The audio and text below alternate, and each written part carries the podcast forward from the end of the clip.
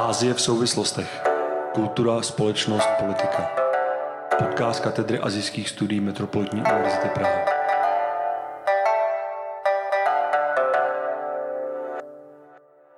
Dobrý den a vítám vás u dalšího dílu Ázie v souvislostech. Ve zprávách se dnes podíváme na Tajvan, do Indie a do Japonska. V hlavním rozhovoru pak probere Michal Kolmaš s Mirkem Nožinou události v Myanmaru. Vztahy mezi Čínou a Tajvanem se dočkaly dalšího dějství, které už ale není příliš překvapivé. Stejně jako předchozí administrativa, tak i nový americký prezident Joe Biden vyjádřil podporu Tajvanu. Vztahy k Tajvanu a lidská práva byly také jedny z mnoha témat prvního telefonického rozhovoru mezi americkým prezidentem a jeho čínským protějškem. Čína reagovala zvýšením aktivit v rámci vojenských cvičení.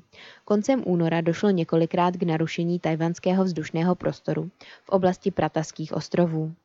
V jednom případě se jednalo o devět letounů a v následující den o osm stíhaček, dva bombardéry a jeden protiponorkový letoun. Do cvičení se zapojilo také čínské námořnictvo. Další znepokojení pro Tajvan přineslo i obžalování čtyř bývalých důstojníků vojenské spravodajské služby, a to ze špionáže pro Čínu. K prvnímu kontaktování důstojníků došlo už v roce 2012 a pobídky měly různou podobu, od finanční hotovosti až po zájezdy zdarma. Indie se i nadále potýká s protesty farmářů, které jsme zmiňovali v prosincových zprávách. V únoru došlo k dalšímu zatýkání a persekuci účastníků a podporovatelů protestů. 13. února byla spolu s dalšími zadržena také mladá environmentální aktivistka Disha Ravi, která stojí i za založením indické odnože hnutí Pátky pro budoucnost. Její obvinění bylo založeno na zákoně o pobuřování z roku 1870. Možným trestem je pokuta a odnětí svobody. V extrémním případě i na více let, protože horní hranice ve zmíněném zákoně je doživotí. Ravi byla zatčena, protože editovala a dále šířila dokument, který na podporu protestů sdílela na Twitteru začátkem února Greta Thunberg. A problematická situace v Indii tak získala větší mezinárodní pozornost. V tomto toolkitu se nacházela kompilace informací, které měly pomoci k lepší organizaci, ale také hashtagy a strategie, jak získat větší podporu na sociálních sítích. Indické úřady toto vyhodnotily jako zásah do vnitřních záležitostí Indie ze zahraničí a snahu zdiskreditovat vládu. Toto zatčení komentovala i opozice a vnímá ho jako bezprecedentní útok na demokracii. Také Greta Thunberg vyjádřila na Twitteru podporu slovy. Svoboda projevu a právo na pokojný protest a schromažďování jsou nespochybnitelná lidská práva. Jako poslední zprávu zde máme opět jednu kuriózní. Tento měsíc Asahi Shinbun zveřejnil článek o webové stránce z roku 2016, která zejména v dnešní době, kdy je home office téměř normou, získává na relevantnosti. Cílem do Rozoku je upozorňovat na sousedství, kde je velké množství hluku. Neobvyklost je zde v tom, že zdrojem nepříjemností zde nejsou rozsáhlé stavební úpravy nebo rušná cesta, ale vysoké dětské hlásky při hře na ulici či na hřišti nebo příliš hlasité klábosení sousedů. Není divu, že tato stránka vznikla právě v Japonsku, kde je ohledoplnost k ostatním hluboce zakořeněna ve společnosti. Ovšem i tak nazbírala negativní ohlasy na svou činnost. Někteří lidé mají pocit, že zbytečně podněcuje intoleranci.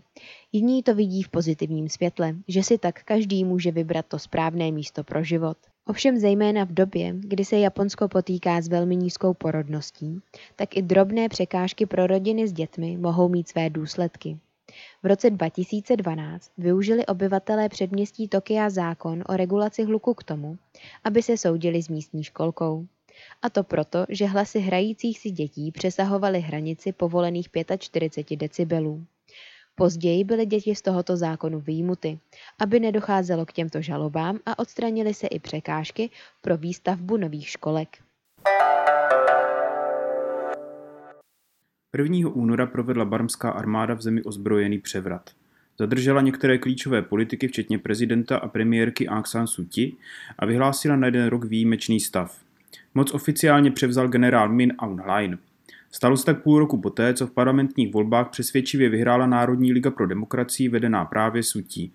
Mnoho světových států, včetně Evropské unie a Spojených států, převrat odsoudili a pohrozili sankcemi, ale pro některé okolní státy, včetně Thajska, Filipín a Kambodži, jde o vnitřní záležitost země.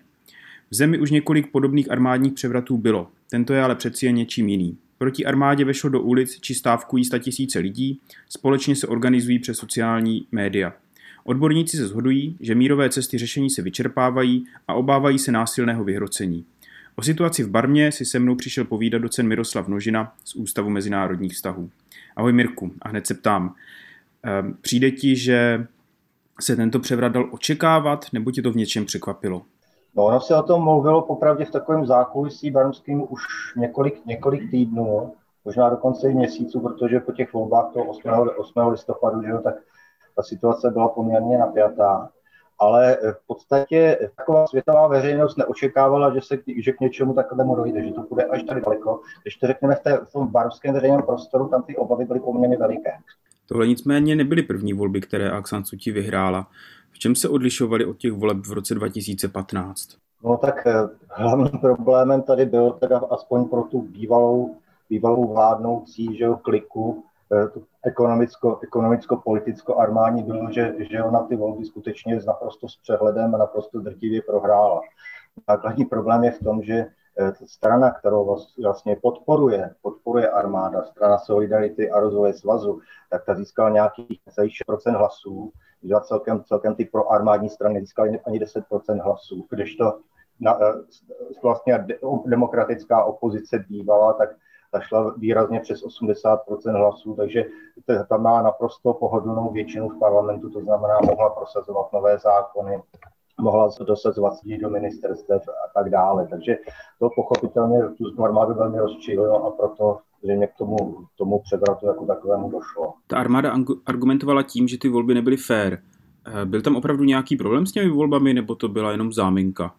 No, každý, kdo zná situaci v Barmě, ví, že ta situace tam není na mnoha územích moc přehledná. Že ta země jako taková je už od roku 1948 v občanském konfliktu, to znamená, jsou tam velká území, která jsou buď pod kontrolou povstaleckých uskupení nebo bývalých povstaleckých uskupení.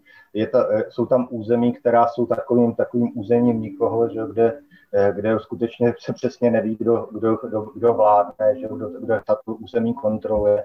A pochopitelně pro tu volební komisi bylo velmi obtížné na těchto těch územích ustavit nějaký přehledný systém že eh, kontroly, kontroly a průběhu těch voleb jako takových. Takže Ona část těch území vyloučila eh, z toho, z toho volebního procesu. To se týkalo zhruba odhadem asi 1 až 1,5 milionu lidí, kteří se nemohli toho volebního procesu zúčastnit. Ovšem podotýkám, že ta komise řekla, že jakmile to bude trochu jenom možné, jakmile dojde k tomu, že se situace na těch územích eh, uklidní, tak tam, tak tam dojde k takzvaným dovolbám. To znamená, bude, bude, proběhne tam volební proces, ale následně.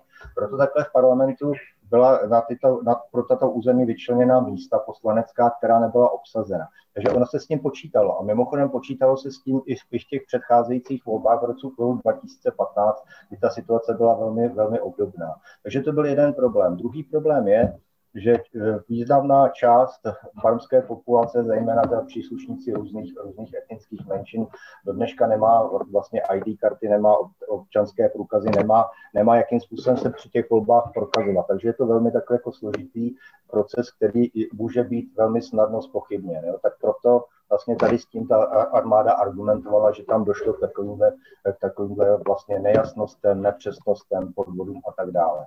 Faktem je ale, že ta armáda jako taková vyhlásila, že, že došlo k vědomému falšování těch voleb a že bylo sfalšováno více jak 25% hlasů voličů, no, což je teda obrovské číslo, s čím přišla, protože to by bylo největší volební vlastně podvod v demokratické historii jo, voleb jako takových. Jo. Takže ta čísla jsou, jsou opravdu obrovská, která ta armáda vyhazuje. Je zajímavé, že ona přišla s tímhle s tím tvrzením zhruba dva měsíce po volbách a přišla s tím, že teda že, že, to má, že, to, že tyto údaje má ověřené prověřené a proto, proto vlastně musela, musela ten, ten, ten převrat jako takový uskutečnit.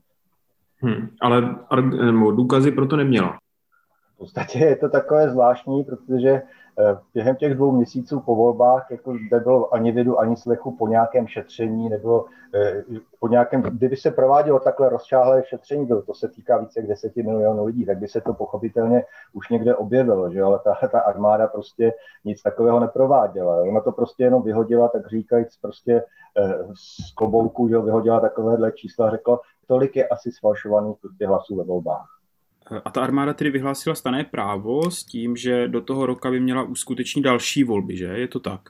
Eh, ona to přesně takhle vyhlásila, ale buďme, buďme realisté. Přesně tohle se dělo už v roce 1962, kdy, kdy armáda udělala ten první velký převrat, že dělo se to v roce 1988, eh, dělo se to v roce 2007, kdy vždycky ta armáda přebírá, eh, přebírá moc na určité období a říká, a my po tom krátkém období uspořádáme volby a tak dále.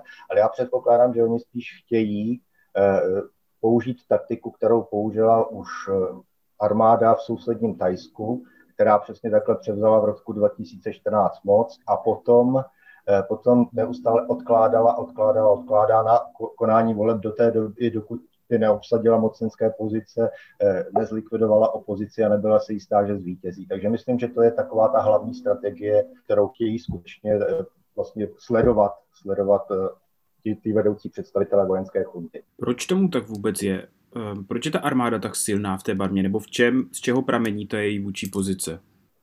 No, ona, ona tam byla silná, ona je tam silná víc než 50 let, že to není, to není nějaká nová záležitost.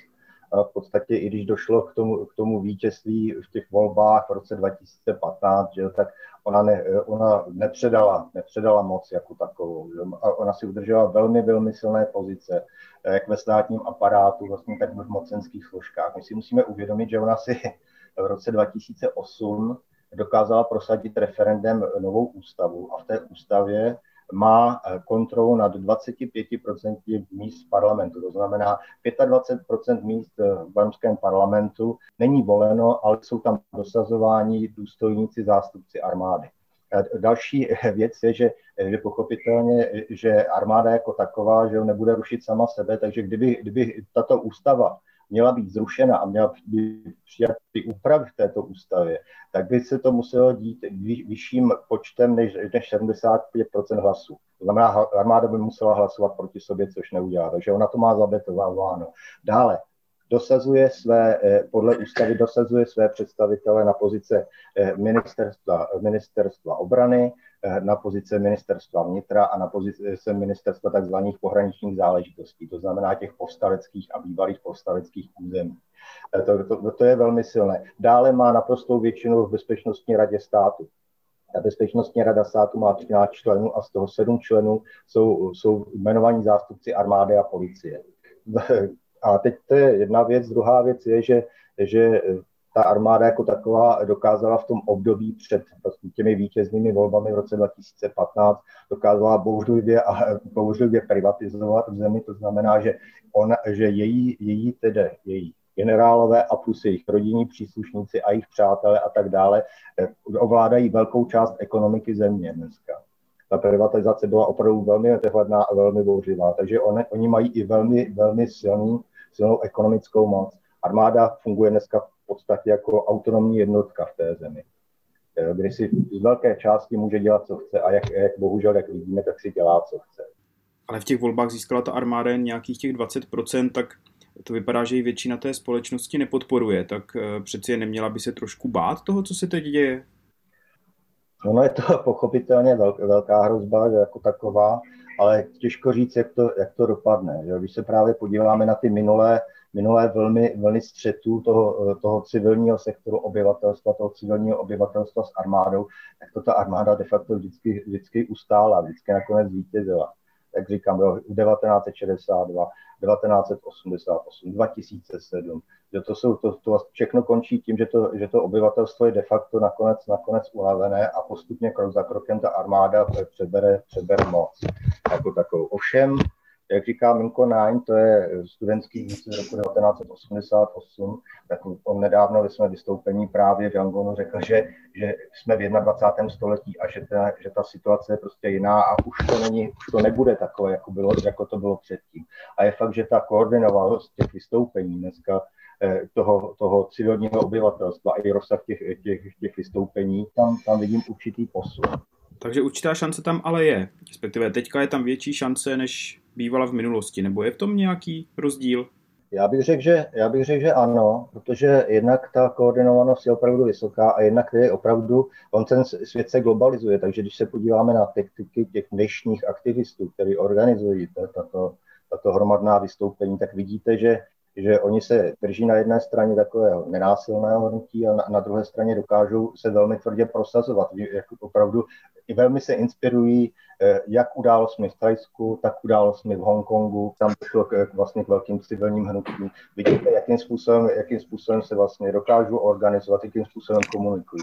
Obrovskou roli v tomhle hraje právě hrajou moderní komunikace, internet, mobilní telefony a tak dále. To byly věci, které před deseti roky, roky v Barmě, že o nich, o nich se jako, jako tak byly, existovaly, ale dostat se na internet, to tam bylo často velmi, velmi obtížné, když jste, když jste byli kdekoliv mimo hlavní město. Že? A prostě teď najednou v tomhle tom boomu, že, tak se říká, že přes polovinu obyvatel Barmy prostě má přístup k těmhle těm moderním telekomunikacím. A ono se to projevuje, jeden den večer se tam objeví výzva, a druhý den večer prostě ty lidé to hromadně po těch městech skutečně dělají, konají, že jo? Takže, takže je to takový opravdu, tohle to tam běží velmi rychle a e, zatím to hnutí vypadá velmi, velmi koordinovaně. Na druhé straně ale ta armáda se taky zlepšuje, takže ona staví, říká se, že s čínskou pomocí staví různé firewally e, právě na blokování internetu a tak dále, že, takže se tomu snaží zabránit a také, také, také neustále se přesouvají do těch klíčových center se přesouvají nové policejní jednotky, nové armádní jednotky a tak dále. Jo, takže, takže bohužel to, ten prostor na nějaké, na nějaké mírové urovnání, poklidné urovnání se tam neustále zmenšuje a ta situace, situace se opravdu horší a horší. A můžeme se tedy bát toho, že tam dojde k nějakým těm konfliktům nebo do ozbrojeným střetům mezi těmi lidmi a tou armádou? Já mám velkou obavu, že ano, že skutečně, že ten eh, prostor k nějakému vyjednávání je skutečně, je skutečně už, už poměrně malý. Ona ta armáda očekávala opravdu takové elegantní převzdy. Kládám, že, že tam dojde k tomu, že, že převezme moc, teďka to nějakým způsobem veřejně zdůvodní a bude, bude tam provádět jakousi pseudo, pseudopolitiku že, pod, svým, pod svým dozorem. A, ale to se právě nestalo, že tady v tom, v tom skutečně to hnutí, se kterým ona počítala, nepočítala, že bude tak silný, tak tam narostlo, narostlo rychle a je poměrně koordinované. Takže eh, ta armáda je otázka, kam až bude teďka ochotná zajít v tom vlastně bránění tomu hnutí v nějakým dalším, dalším rozvoji. A to je, já myslím, že tam se to prostě střetne. A co ostatní státy? Já jsem si všiml, že některé z těch států, které jsou okolo Barmy, jako například Filipíny nebo Kambodža, tak eh, uvedli, že to pro ně je vnitřní záležitost Barmy. Ale některé jiné státy, zase jako například Evropská unie nebo Spojené státy, tak ty vypadaly v první fázi docela tvrdě a odsoudili to a hrozili sankcemi. Tak co se dá očekávat z té mezinárodní strany? No, tak my si musíme uvědomit, tak jak tam vlastně ta situace vypadá na tom mezinárodním poli. Ono se to dá rozdělit do takových, řekněme, ta reakce do takových třech kategorií. Eh, první kategorie to jsou převážně státy toho západního prostoru, které eh, ten převrat odsuzují, vystupují proti němu, eh, že zavádí sankce a tak dále. Jenže bohužel, když se podíváme na mapu, tak zjistíme, že, že prostě to jsou státy západního prostoru a sousedí, ti nejbližší sousedi Barmy se bohužel chovají jinak. To jsou na jedné straně státy zemí Združení jeho východní Asie, Tajsko, Laoš, Kambodža, Větnam, Indonésie a tak dále. Eh, ti nejbližší sousedi, Barmy, Barma je také člen tohoto združení, eh, kteří mají ve své, ve své zakládací klauzuli jasně řečeno, že se nebudou eh, vměšovat do vnitřní záležitosti svých partnerů proto ty váhavé reakce ze strany těchto těch států, protože oni, oni de facto se k tomuhle tomu zavázali při, za, při založení vlastně toho združení jako, jako takového. A takže když se na to podíváme, tak vidíme velmi, velmi jasně, že eh, režimy, které tendují k nějaké, eh, k nějaké totalitě, to je dneska Tajsko, Kambodža, Filipíny, tak ty jednoznačně prohlašují to je vnitřní záležitost Barmy. Do toho my se nemáme co míchat, my s tím nemáme, nemáme co dělat. To je skutečně jejich vnitřní záležitost. Pak jsou, pak jsou režimy, které jsou, součástí tohoto združení které říkají, no budeme tu situaci velmi pozorně sledovat. Ale, to ale tím to končí. To znamená, že ze strany těchto zemí nedojde, nedojde k nějakému zavádění sankcí, zavádění restrikcí a tak dále. To se tam, to se tam na této na této platformě moc očekávat nedá. Pak je tam další velký hráč, to je Čína, že která jednoznačně, jednoznačně hovoří o tom, že je to vnitřní záležitost eh, Barmy, že a, a ta skutečně to zavádět také, také nebude. A přitom Čína dneska je v Barmě největší, největší investor. Ona přes Barmu staví svoji jednu velmi, pro ní velmi důležitou větev té tzv. nové hedvábné stezky, která má vést Bengálskému zálivu a má spojit, eh, má spojit severozápadní Čínu právě s Bengálským zálivem a umožnit tak přesuny, velké přesuny zboží eh, do, do, celého, do celého světa. Na ostrově Ramrí dneska staví obrovský, obrovský průmyslový komplex, že, který má podporovat, podporovat tyto, tuto expanzi ekonomickou. A tím hlavním, hlavním, eh, hlavním teda zájmem Číny jako takové je, aby tyto její ekonomické projekty barně pokračovaly. Ona v podstatě Číně ani tak eh, nejde o to, jestli tam bude vojenská chunta nebo tam bude demokratická vláda, protože ona popravdě v posledních letech se snažila udržovat eh, pragmaticky korektní vztahy i s oběma, oběma stranami, ale dejí o to, aby nebyly ohroženy tyto její projekty jako takové. Takže kdo jí zaručí, že ty projekty nebude mít ohroženy, tak myslím na tu stranu ona se přikloní. V současné době to vypadá tak, že že vlastně blokuje rezoluce OSN, že, že, že, se tváří, že se tváří v podstatě i, i vůči té armádě kooperativně, což je, což je velký problém. No a právě tím, že Čína odmítá schválit jakékoliv rezoluce OSN vůči Barmě, tak OSN je prakticky nahraná tady v tomhle, nebo může něco udělat? No, když se podíváme na, když se podíváme na rezoluci vlastně k Barmě, že poslední, že tak kdo jí blokoval, tak jí blokoval Rusko, která, které má úzké vztahy právě na armádu a blokovala ji Čína, že jo, ty to vetovali. Takže tam je prostě, tam je v současné době pozice OSN. Eh, OSN může, může, může přijímat rezoluce, ale nebyly to nikdy, nikdy vlastně globální, globální rezoluce, které by zahrnuly všechny členské země. Dobře, ještě bych se zeptal na tu postavu Aung San Suu Kyi. Eh, je mezi lidmi stále oblíbená, protože z některých mezinárodních zpráv v posledních několika letech to vypadalo, že její apel na demokratizaci trošku upadá. Tak jak je vnímána v Barmě? tak eh, Aung San Suu Kyi je mimořádně oblíbená osobnost a vždycky byla, vždycky byla v Barmě. Ono, eh, ono pochopitelně, když se podíváme na události těch posledních let, tak v roce 2017 došlo k tomu, že, že, že vlastně že armáda začala vyhánět etnické rohingy z Barmy a Aung San Suu Kyi se k tomu příliš nevyjadřovala Eh, nebo přesně řečeno vyjadřovala se velmi obecně, moc nekritizovala armádu. Ono to vyvolalo, eh, vyvolalo obrovskou takovou negativní reakci ze strany mezinárodního společenství, protože to společenství prostě, eh, že jo, začalo vykřikovat prostě kadelka Nobelovy ceny za mír, že. Eh, to člověk, který je, by měl být skutečně takovým vzorem humanismu a on se, on se k tomu příliš, příliš nevyslovuje. A vyvolalo to takovou obrazoboreckou kampaň po celém, po celém světě, kdy ona byla zbavována svých čestných titulů, kdy byla vylučována z různých klubů a tak dále a tak dále. Jo, takže přiznajme si, že si že se na tom i velmi podepsala světová média, eh, která řekněme, ráda šlapou po ikonách, jo, protože začala, začala najednou proti ní skutečně velmi, velmi tvrdě a cíleně brojit. Že, a to, to světová společnost jako takové to, taková to začala přejímat. Ono, ta, společno, ta společnost zahraniční, bohužel nevěděla příliš, jak to tam v té barně vypadá. Ona nevěděla, nevěděla to, že ta sutí, že sice ta její politická strana vyhrála volby, že, že tedy, že oficiálně stojí v čele vlády, ale že tam že tam skutečně funguje ta armáda jako autonomní jednotka, dělá si tam víceméně, co chce a že tam má obrovský vliv. A že, že ona, ona se snaží za každou cenu tam udržet ten demokratizační proces. To znamená, snaží se i za té situace, která nastala, tam nějakým způsobem vyjednat nějaký, nějaký kompromis.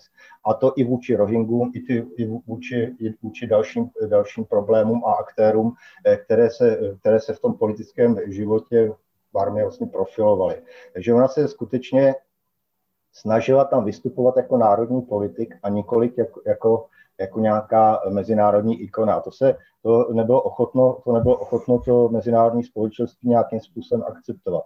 Na druhé straně ono to získalo obrovskou popularitu, nebo ještě zvýšilo popularitu, který, kterou měla, eh, mezi, mezi místními, místními lidmi, místním obyvatelstvem. Jo. Takže ona dnes, když se podíváte na ty demonstrace, eh, tak to nejsou jenom nějaký etničtí barmánci, kteří nosí, nosí její portrét, ale stejně, když vidíte fotografie někde z Kačinu, z kačinských etnických oblastí, že jo, tak tam taky lidé nosí prostě její portréty. Takže ona, ona skutečně má, má tu autoritu a tu pověst má v podstatě celonárodní. A nezahořkla proti světu po tom, co si před chvilkou popisoval, že se stalo, jakým způsobem mi ty zahraniční média kritizovala? Já myslím, že ona, ona je skutečně neobyčejně silná žena, pro mě teda eh, žena, která má obrovskou vnitřní integritu a která je skutečně takovým tím tou velkou postavou barmských, barmských dějin. Ona se, ona se snažila z toho opravdu nějakým způsobem vytěžit co nejvíce pro svoje lidi. Že? Jak to vypadá teď po tom převratu, to nikdo neví, protože ona je v izolaci. Že? Ona je kdesi uvězněná v Nejpido, že má, má s ní proběhnout soudní proces. Ten proces má proběhnout podle posledních zpráv někdy 1. března. To obvinění, které proti ní bylo zneseno, je, docela legrační. Oni ji obvinila, ta vojenská chunta, z toho, že příslušníci její, její osobní stráže v Nejpído, v jejím domě v Nejpído, eh, měli u, sobě, u sebe šest krátkovlných vysílaček, eh, které eh, neprošly licenčním řízením. To je, tam, tam jde totiž o to, že eh, v Barmě existuje spousta takových spících zákonů ještě z dob vojenské chunty a je, jedny z nejtvrdších zákonů se tam týkají, týkají vlastně teda telekomunikací. To znamená, tam oficiálně dnes vlastně ne, byste neměli mít třeba nějaký videorekordér. Jo, ale tyhle ty zákony už se dávno nedodrží, už se na ně zapomnělo a tak dále. Ale ta kunta je proti, eh, proti sutí dneska vytáhla znovu že, a využila ji. A ono mimochodem podle toho zákona, ona by, si, by se mohla odstnout za mřížemi až na tři roky, kdyby, kdyby opravdu jako to byl, byla uznaná, uznaná vinou. Jo, ale takže to je jedna věc. Druhá věc je, eh, teď se přece jenom těm vojákům se to zdálo málo, ono to vyvolává úsměv jako v tom prostě na té politické scéně, že, že z něčeho takového obvinění, že opravdu protivníka, eh, protivníka z té eh, demokratické opozice, tak oni ještě přišli s tím teďka, že ona vlastně narušila během volebního procesu, eh, narušila nařízení o schromažďování kvůli nebezpečí covidu. Protože ramská vláda zavedla nařízení, že i během těch volebních kampaní se nesmí scházet více jak 50 lidí.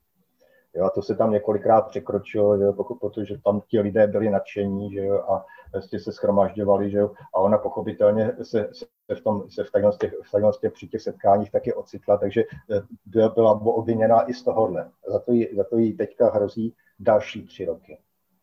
Jo, takže ona by mohla na základě těchto z těch dvou obvinění, které za jiných okolností by byly spíš, řekněme, takového marginálního přestupkového typu by mohla strávit až 6 let ve vězení. Dovolil by si odhadnout, eh, jak na to bude reagovat soud? Nebo jsou ty soudy pod vojenskou kontrolou? Eh, oficiálně vojáci nemají kontrolu nad, nad justicí, prakticky mají. Ono se to projevilo i v minulých letech v různých, eh, v různých vlastně soudních řízeních s novináři, třeba poměrně, během poměrně známého řízení s novináři z Reutera, že, kteří byli odsouzeni na poměrně vysoké tresty, že kvůli tomu, že právě, že právě při, přinášeli zprávy o vraždění Rohingů kdy ten soud šel jednoznačně teda na ruku opravdu, opravdu armádě. Ale není to jenom tenhle ten případ. Tenhle ten případ je mediálně, mediálně slavný, řekněme. On skončil nakonec dobře, protože Suti díky, díky svým kontaktům teda na, na kancelář prezidenta prosadila, prosadila to, že, že oni vlastně dostali nakonec prezidentskou milost. Ale byla tam celá řada dalších případů, které už nejsou tak známé, které se týkají místních reportérů, eh, kteří, eh, kteří prostě za těmi břížemi skutečně skončili. Jo, to, a to je, tam je vidět, že ta justice skutečně je pod tím velkým, velkým tlakem armády. Jak na tom vůbec Sutí je teďka? Ona je ve vězení a má nějakou šanci komunikovat se světem, má šanci vůbec cokoliv ovlivnit teď? Zatím to vypadá, že, že v podstatě v absolutní izolaci. Já to je skutečně, protože oni nejsou zprávy, od ní nejsou zprávy. A ona, ona zatím, co je, tak, tak se snad došlo k jednomu setkání do, do této doby s jejím právním zástupcem, Ovšem ten právní zástupce byl posléze obviněn opětně z nějakého, jakéhosi přečinu, že z toho tak má nahražovat teďka nějaký jiný právní zástupce, ale ten přinesl právě informaci o tom, že to původní obvinění bylo rozšířeno. Ale to je tak asi tak všecko, co se ví. Tady toto se uvidí až vlastně na tom přelíčení. Mělo by to přelíčení být veřejné?